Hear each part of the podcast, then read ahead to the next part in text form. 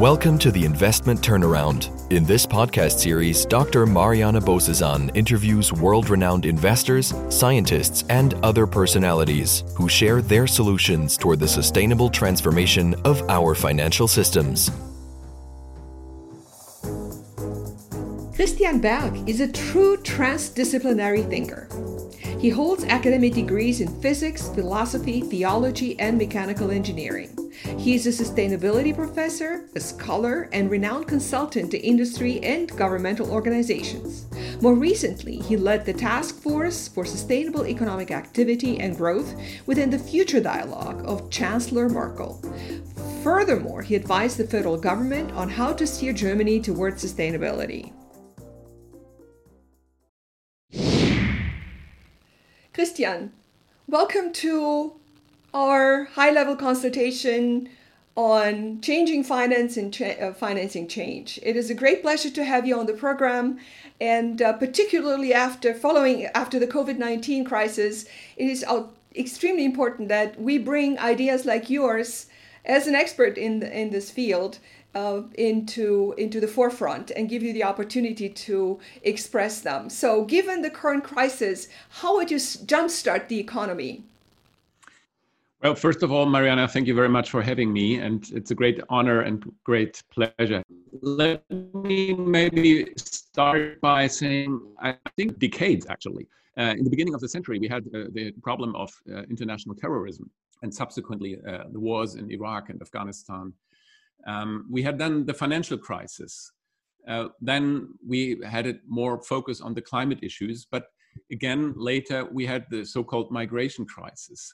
And then when Fridays for Future just gained momentum last year, we then all of a sudden had the corona crisis. And the problem is, I'm not saying that these crises are all directly linked, but actually they are much more linked than we assume or than we think. And as you know, I have just uh, published a book, ironically, which has not gotten so much attention because of the corona crisis. Um, but it is about the question what is actually the reason why we're not more sustainable?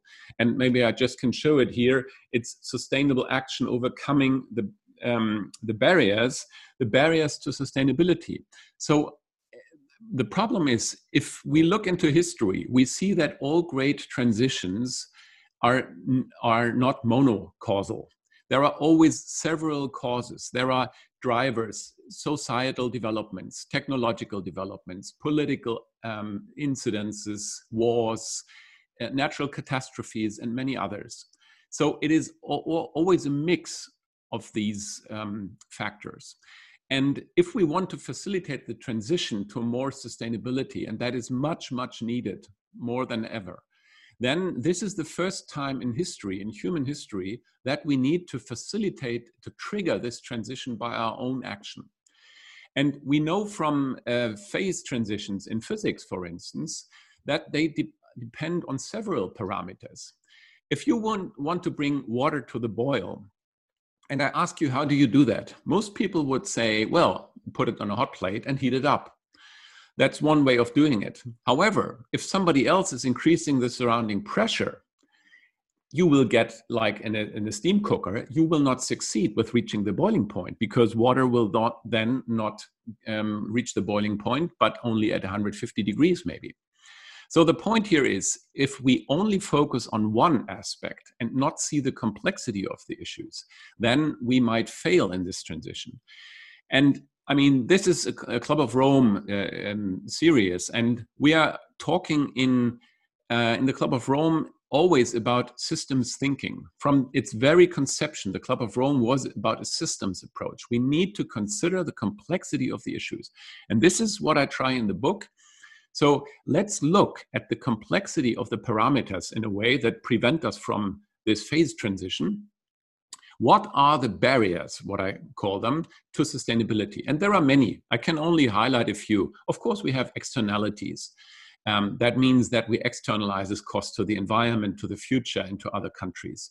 We have um, a lack of governance. We don't have on a global arena, in the global arena, uh, appropriate governments governance mechanism for the global issues. We have, of course, psychological issues. We have the value action gap. People do not do what they actually consider important, and many, many more. And my approach, my conviction is only if we've addressed these barriers simultaneously on several levels by several actors, then we will facilitate the phase transition. So that's the first part of the book. Here, I, in a way, increase complexity because I say we need a complex analysis of the system because the world is pretty complex. In the second part, I say, okay, we need to reduce complexity if we go to the actors. If you and I were asked, how do we fight poverty? How do we uh, facilitate a peaceful cooperation of states? I wouldn't be able to say that, maybe you, but that's pretty difficult. Um, if you ask economists, how do you resolve the problem of hunger? And you ask two economists, you will got, get at least three answers. So it is pretty difficult. And therefore, I suggest action principles for sustainability that address the, the, the actor and in the concrete decision and reduce the complexity to make it simple. Um, and here I distinct, I, I don't, I more gather these principles. I don't invent them. I just collect them and structure them. Um, one of the principles is actually very, very old, almost 4,000 years old, the boat. It is described what happens if somebody builds a dam, a water dam to, to keep water, and if this dam is bursting.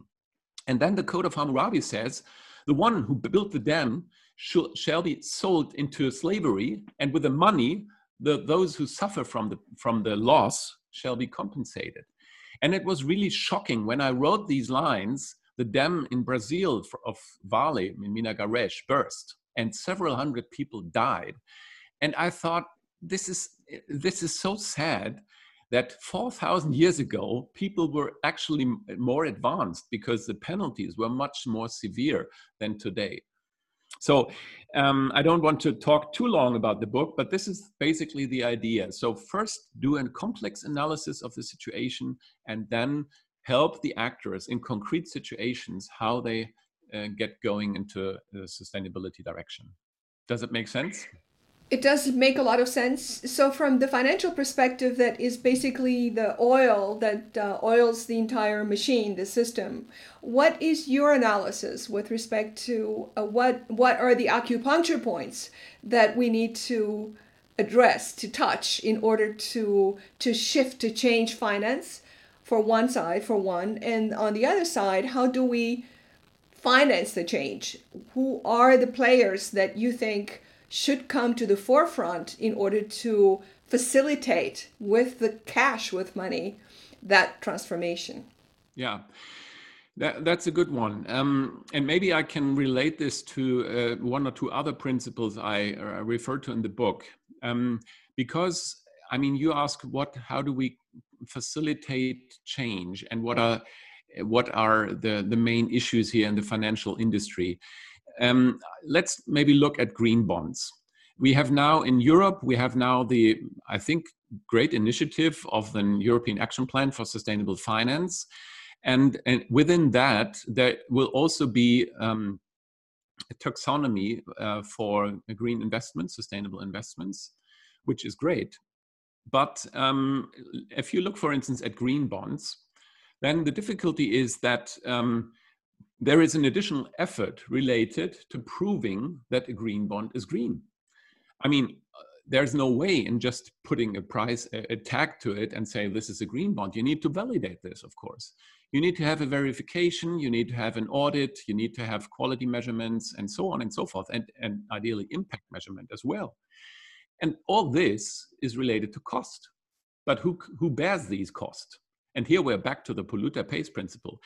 If the one who is investing in a green bond is charged for that, it's actually like charging the ambulance for an accident which somebody else intentionally um, caused. It doesn't make sense. So it should be the other way around. The uh, quote unquote evildoers, I mean, they're not intentionally doing evil, but the, the so called dirty industries, they should actually be charged and uh, the green bonds um, should be yeah kind of proven and validated for that um, for for this um, by that for for the additional effort they have. This is just one example how the polluter pays principle should be adapted or yeah used um, leveraged in the financial industry. And actually, um, the polluter pays principle is already within the European uh, legal framework. Uh, within the framework um, contract of the European Union, it is contained that the polluter pays principle shall be uh, executed. So, in principle, we have agreed on that. We just need to execute on this. So, um, there were another part of the question. Sorry, can you help me? Yeah, the the other, yeah. So the bond thing is like a banking product.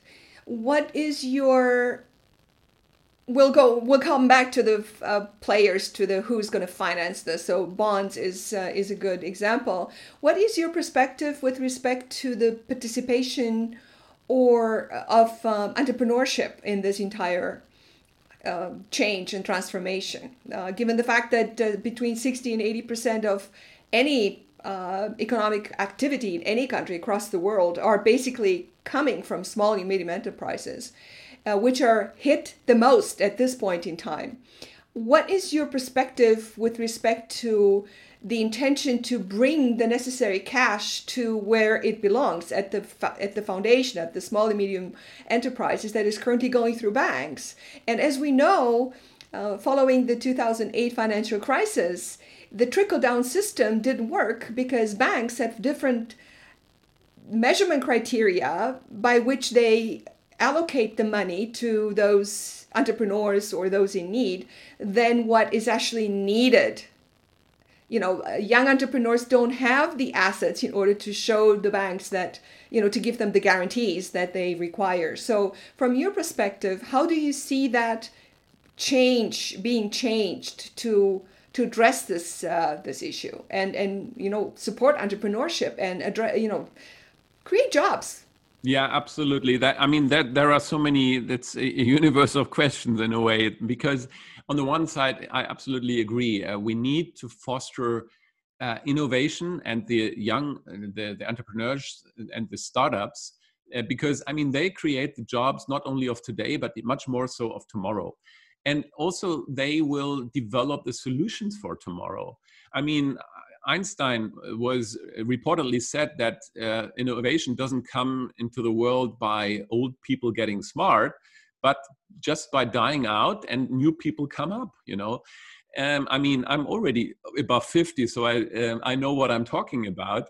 Um, so we must definitely support uh, the startups and the young um, the young companies. Here is one issue, however, or many many issues. One side um, these startups often have financing problems. We know that. And I hope that, um, I mean, we're talking here about the European context because this is where uh, where I'm most familiar with, but um, similarly in, in, in, other regions it might be uh, similar. But in, in the European um, Action Plan for Sustainable Finance will also help, um, yeah, channeling the money into uh, into uh, those young um, companies because this is where it's most needed. And there is so much money around, but it's, from my judgment, it's, it's, at the moment invested in the wrong assets or in the wrong companies. And we need to revise that and change that. And one other aspect is um, sometimes I think, I mean, this is from a, from a German perspective, we have uh, the problem here that we categorize people according to their past achievements. And if you fail, for instance, you easily get, uh, you know, uh, uh, marked and said, well, this is kind of a loser because he didn't wasn't successful with a with a certain uh, company. And this is something we really uh, need to change. And it also points us to the importance of cultural change, of a change in mind shift. Um, because if we don't do if we are not error and and uh, fault friendly we will not succeed with the transition. I mean if you don't do anything you don't do mistakes. By the way i mean it, it's the biggest mistake don't not to do anything but um, because of this um, kind of attitude of fear not going on is really stupid.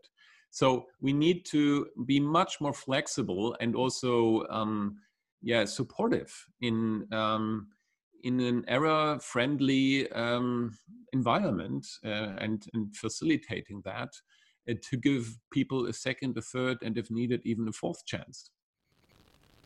Yeah, would you consider this one of the fault lines of the financial system?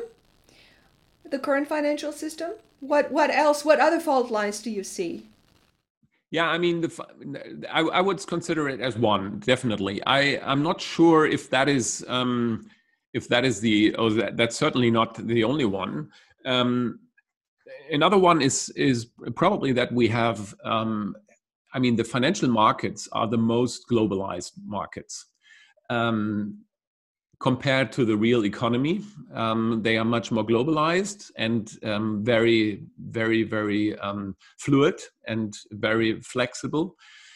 Um, and we need certainly more stronger regulation.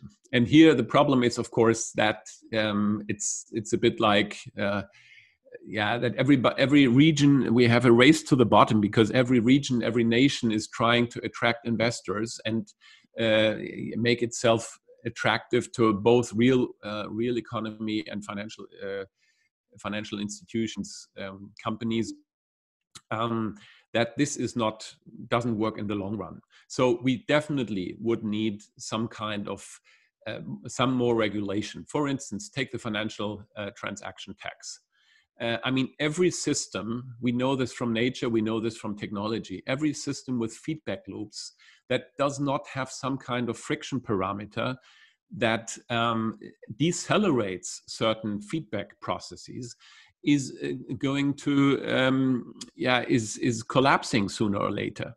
Um, we know this from um, biological systems from ecological systems from technological systems uh, if you put your mic in front of the loudspeaker, you get this uh, noisy feedback.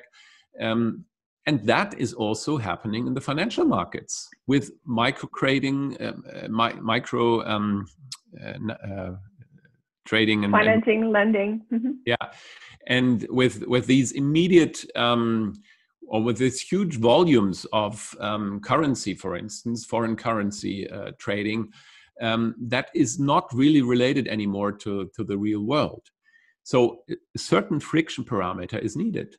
And if we maybe we have a chance now, since the UK has uh, left uh, European Union, maybe we have a chance now because they were insisting or resisting these uh, this FTT financial transaction tax for a long time.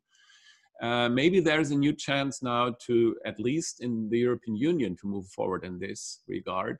And hopefully, investors all over the world will realize sooner or later that um, stability and yeah, sustainability also from the investment side of you are really paying off in the long run.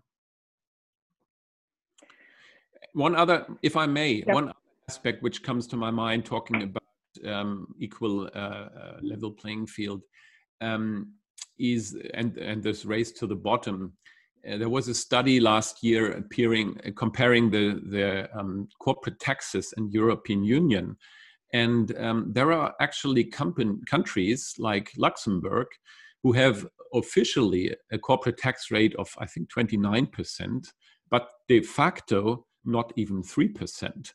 So can you imagine not even three percent corporate tax? I mean, how fair is that? every one of us has to pay his or her own taxes, uh, income taxes, and others. Um, and uh, certainly more than 3%, uh, in many cases more than 30%. And large corporations kind of evade this and flee this by uh, going to these tax havens. And here again, we need really equal conditions. Uh, otherwise, we get into uh, yeah, this devastating race to the bottom. Right, uh, tax havens, uh, avoiding tax havens. You mentioned it earlier, um, the importance of mindset. Can we let's spend a little bit of time in there because one of the reasons why transformation is so difficult is because we are dealing with human beings who are subject to evolution consciousness evolution, cognitive evolution, emotional evolution, and others, which we summarize in the term mindset. So, given the fact that we are now in a crisis, how do you see us avoid regression to fear and aggression and uh, and other less how should I say reputable uh, emotional human emotions instead of moving forward and facing the challenges head on and transform ourselves. So from your perspective, how do you see mindset contribute to the exterior transformation? Yeah. I mean, the, the funny thing with complex systems is that you can cannot really say what is a cause and what is effect, and you cannot say what is the main cause. Many many systems you have 20 main causes and 20 main effects. And you cannot even differentiate, I mean, you can differentiate, but not separate them. And in a way, you could say mindset is, is absolutely critical. If, if we don't get to this change in mindset, we will not succeed in that transformation. And um, why is that? Because eh, let, let's let, let's look maybe at uh, at gender diversity questions. Um, we know from all areas, from ecology to um, business administration, that diversity is needed uh, we know that, that more diverse companies, in, uh, especially in executive management, um, are more profitable, more innovative than other companies. Uh, we know from evolutionary theory that life emerges at the at the edge between order and chaos.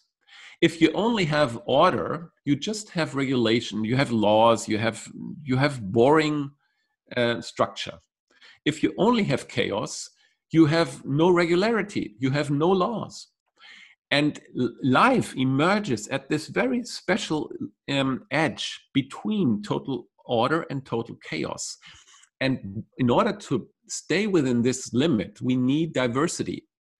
So, actually, and this is what I also write in the book, the word monoculture is actually an oxymoron there is no monoculture because culture is always in plural, is always multi, is always many. So you can never have just one uh, culture, one one uh, factor dominating a culture. Then it's not not a culture anymore, almost by definition. Now, going back to the mindset question and the mind shift, um, we have now this problem with diversity, uh, gender diversity, for instance. And if we say, of course, we will need some regulation. Uh, we will need to play hardball and say, hey, companies, if you don't realize that this is really a gain for you to have more diversity, then we will make you uh, uh, execute that. Uh, but it's also convincing them and saying, hey, that's much more. Um, you have much more in innovation. You have better profitability. You have better conflict resolution. You have better collaboration. By the way, the PISA uh, study, OECD PISA test, um, the last one, found out that uh, women are more collaborative than men. Now, you and I might say, okay, we knew that before, uh, uh, but here, the, for the first time in history, to my knowledge, this was really in a large scale, and a global experiment in a way, was tested, or in this global survey was tested um, and proven. So this alone would uh, give good arguments for, for companies, for instance, to have more diverse um, executive culture or more diverse culture for executives. So this is one element. The, the other one is I'm, I'm much impressed, uh, and I think there is much truth in Gandhi's dictum you need to be the change you want to see in the world. So I think many people resist change because of anxiety and fear they are in fear of losing something of um, yeah yeah maybe existential fear. Um, and here saying no um, and this goes also back to the, the, previous point with the error culture you know that we're um, more friendly to making mistakes and accept i mean we're all humans. Nobody is perfect.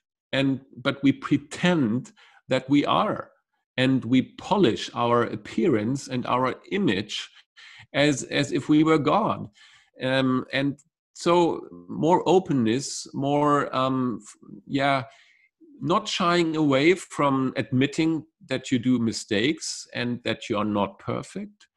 Um, and then maybe by role models and by um, some soft pressure from regulation and also by luring people to uh, to a better more collaborative more open more um, future oriented uh, environment that's what i think is is needed to uh, to get this shift going does that make sense to you?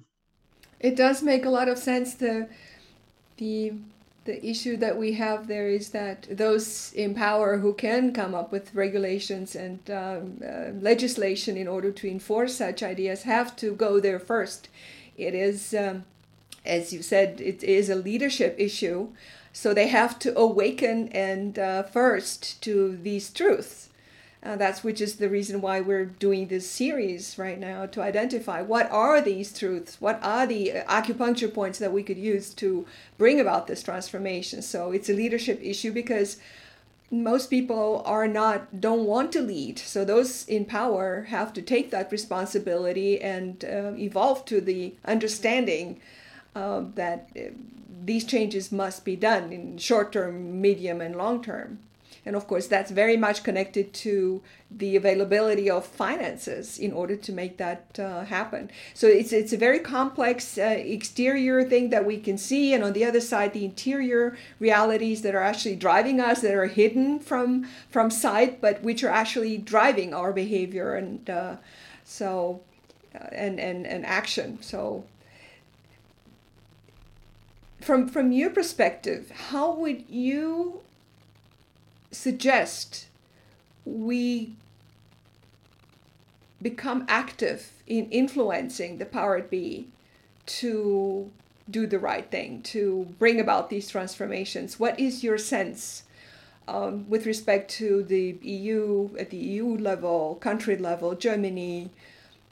We see that in America, the whole country is struggling with this transformation, and uh, we see how hard it can be, particularly if uh, things become a moral issue rather than a political one, as we now face. Yeah, um, I, I, think this might go back to my first point in the introduction when I talked about uh, about the book and the complexity of the issues. I I think we uh, um, let me let me put it to the extreme. We we might not resolve the um, the climate issue by, or we will not we will not resolve the climate issue by focusing on climate. Maybe we will do much better um, by focusing on social cohesion, on inequality. Um, I mean, I'm, the, the problem is that the world is so complex and that we need to work on all levels with all actors and on all on all problems or issues at the same time but not overwhelm the individual. That's so difficult uh, and that's why i think it's important to have these these principles also to to avoid that people get frustrated and say well um, let me alone. Um, that's so complex. If that's your answer then I rather go to those who those folks who say there is no climate change. I mean, just to stay with a climate uh, example. Um, and there are studies showing that this is actually one of the drivers why populism has become so influential because people are also frustrated and uh, overwhelmed by the complexity of, of their world and of fear, of course, fear of new influence, losing jobs, and, and many others. And and the lack of leadership that and shows the way. Yeah. Absolutely, absolutely. And also, I think these days you get the impression that leaders are always driven by interests um, and especially also the media uh, convey this message you know leaders are all why did he or she do this? Because there is an interest. No sometimes it can also be and i expect this actually by leadership that leadership is doing the things because they are right. They are convinced that this is the right direction we need to go. Not because there is certain interest you know. That is also in most political arenas this is also happening but um, yeah, focusing on uh, the idea that we need to serve also as leaders we need to serve the, the common good and the, the purpose um, of uh, yeah broader or a broader purpose which goes beyond my my own personal uh, interests and uh, and realms and areas. So um, yeah I, I, don't have this one answer saying politics needs to uh, do uh, politics is of course needed needs to work with all the different actors and um, and give direction. And i'm much appreciative of um, the commission's plan to be climate neutral in 2050 we can argue that this is still too late but at least it is a plan. It is a very ambitious plan as we know especially in, in times of covid and I'm also appreciative of the fact that um, this is not abandoned in times of the corona crisis, but uh, many leaders, uh, including uh, Ursula von der Leyen, President Macron, uh, Chancellor Merkel, have said, no, we must do this in alignment with our climate and sustainability strategy, which is really, really needed because the money we give away now is is lost is gone and uh, our children will actually have to pay for that. And therefore we must make sure that it is uh, also them who benefit from it. And maybe if i may uh, add one uh, one aspect um, about uh, covid and sustainability and the solidarity here because i thought about this a lot in the recent uh, weeks in, in the COVID crisis, we see really an amazing solidarity globally. We see in all, and this is really unique. I, I'm not aware of any event in human history where in all humankind is basically suffering the same problem. Um, and we see here a great solidarity. And the solidarity is uh, primarily of um, with the old, with the old and the weak because they are most fragile and most uh, at, at, most risk for getting COVID-19 and, and serious images and damages from that. Um, in the climate case, it is exactly the other way around. It is not the old, but it's the young who deserve and need our solidarity. Good chance reaching not only 2100, but maybe getting 100 years old. That means 2120 and by that time, we know from the IPCC scenarios, we will, if we continue with our current path, we will have a world which is currently, we assume, three degrees warmer than pre industrial levels. And even today, where we have one degree, we see how much, um, yeah, devastating effect the climate crisis already has in certain regions. Um, so, if we want that our children and grandchildren have still the chance to live a more or less similar life as the today's old have. In want this we have no uh, whatsoever moral legitimacy not to want that. But if we do want that they deserve our um, solidarity today. And so the bottom line of this argument is solidarity is what we experience today and we need to realize that solidarity is much more than just now in the corona case. It is also to be attributed to the climate crisis. And it is also that it needs to be related to state and government intervention. Because in all, in all states, in all nations, uh, COVID 19 causes governments to respond and, yeah, call for, demand solidarity. Um, many people do this voluntarily, and that's great and should continue. But the state sets rules and says you must not do X, Y, Z.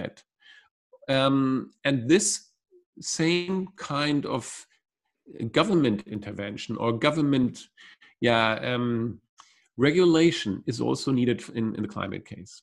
You understand the point? What a wonderful um, I do understand the point very well, and uh, I'm actually very grateful for this uh, new uh, context in which you put these two thoughts. uh, which I haven't heard before. So, yes, uh, our reaction to COVID 19 is in support of the weak and the older and the uh, population that is more at risk than, uh, than others. And climate change is basically what we need to do in order to, to protect the young and the future generations. And this is actually, from my perspective, a very hopeful um, perspective because it has been proven that humanity in general is very altruistic. We would do anything and everything for our children. And so, on this very positive note, uh, I'd like to thank you very much for your contribution. Thank you for being on the program. And thank you for sharing your um, wisdom nuggets. Uh, they are extremely important. And uh, thank you so much for um, for the book that you've written, and I hope um, it's going to be sold widely so that people benefit from your wisdom. Thank you so much. Thank you, Mariana. Thank you very much for having me, and well, bye bye, and take care of yourself. You too. Thank you.